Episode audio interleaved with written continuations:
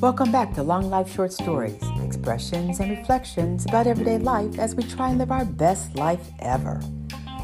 This is the second podcast in the month long celebration of women, a time to celebrate our sisters, aunties, mamas, cousins, and friends who are leaving their female stamp on this earth. Up next, Mae Jemison. Mae is the first black woman to leave the earth and orbit space aboard the shuttle Endeavour. Now, that is an out of this world wow accomplishment.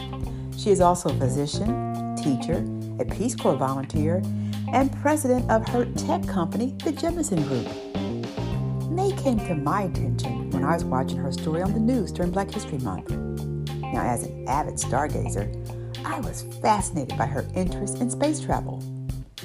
I loved her story about her kindergarten teacher she shared she told her she wanted to someday be a scientist when she grew up, and the teacher assumed she meant a nurse.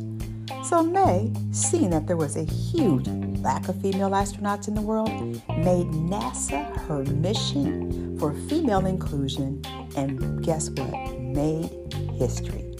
But she also had a love for dance, and she forfeited that incredible talent, her dance career, for her love of science.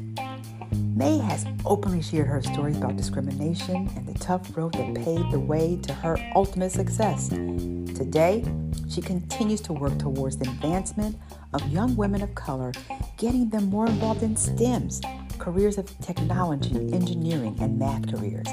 Her book, Find Where the Wind Goes, an autobiography she shares her journey in, her passions are so wonderfully shared, and her deep love to make a difference in the lives of others is throughout her book. Mae, thank you for going beyond this earth to share your brilliance with us.